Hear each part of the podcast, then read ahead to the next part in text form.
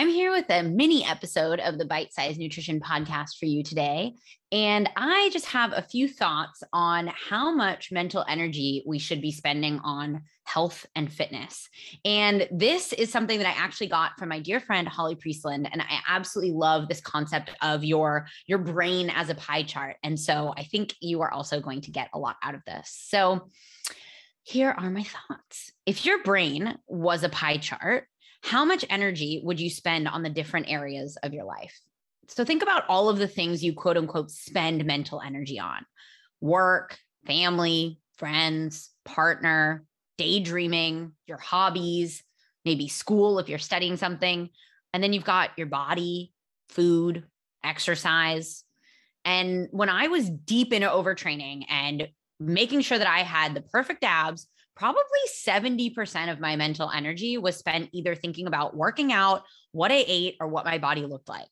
And that did not leave a lot of energy left over for other things. I didn't have the mental space left over in my pie chart to enjoy meals out with my friends or to be creative or to date.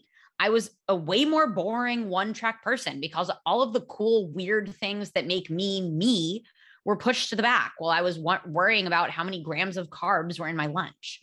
So I may have lost my abs and I'm not as hashtag dedicated as I used to be, but I've gained time and energy so that I play with my dog. I sing her songs.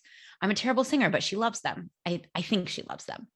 I can have a relationship now. I read way too many fantasy novels. I go to eat at fun new restaurants, and sometimes I don't go to the gym. I still eat vegetables. I still care about what I look like, but my pie chart is a lot more balanced than it used to be. And so you can fight me on this if you want to, but health and fitness should not be your whole life unless your livelihood actually depends on it. How you eat, how you exercise, what you look like, those things are part of your life. Your habits in these areas should contribute to your enjoyment of life, not take away from it. And you might think, okay, well, I enjoy eating pizza and skipping the gym, so I'll just do that all day. And I'm not saying that these areas don't deserve effort. It is 100% worth the effort to eat nutritious food, move your body, and take care of your physical health. But don't let it be at the cost of your mental health. With that, I will leave you for today. If you're enjoying these mini episodes or if you're enjoying the Bite Size Nutrition podcast in general, please leave a rating on Spotify and a rating and review on Apple. And go ahead and reach out to me. I love, love, love, you have no idea how much it means to me to hear from people that have heard the podcast, have listened to it.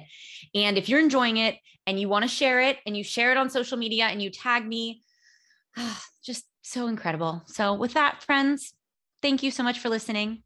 And I will see you again next time.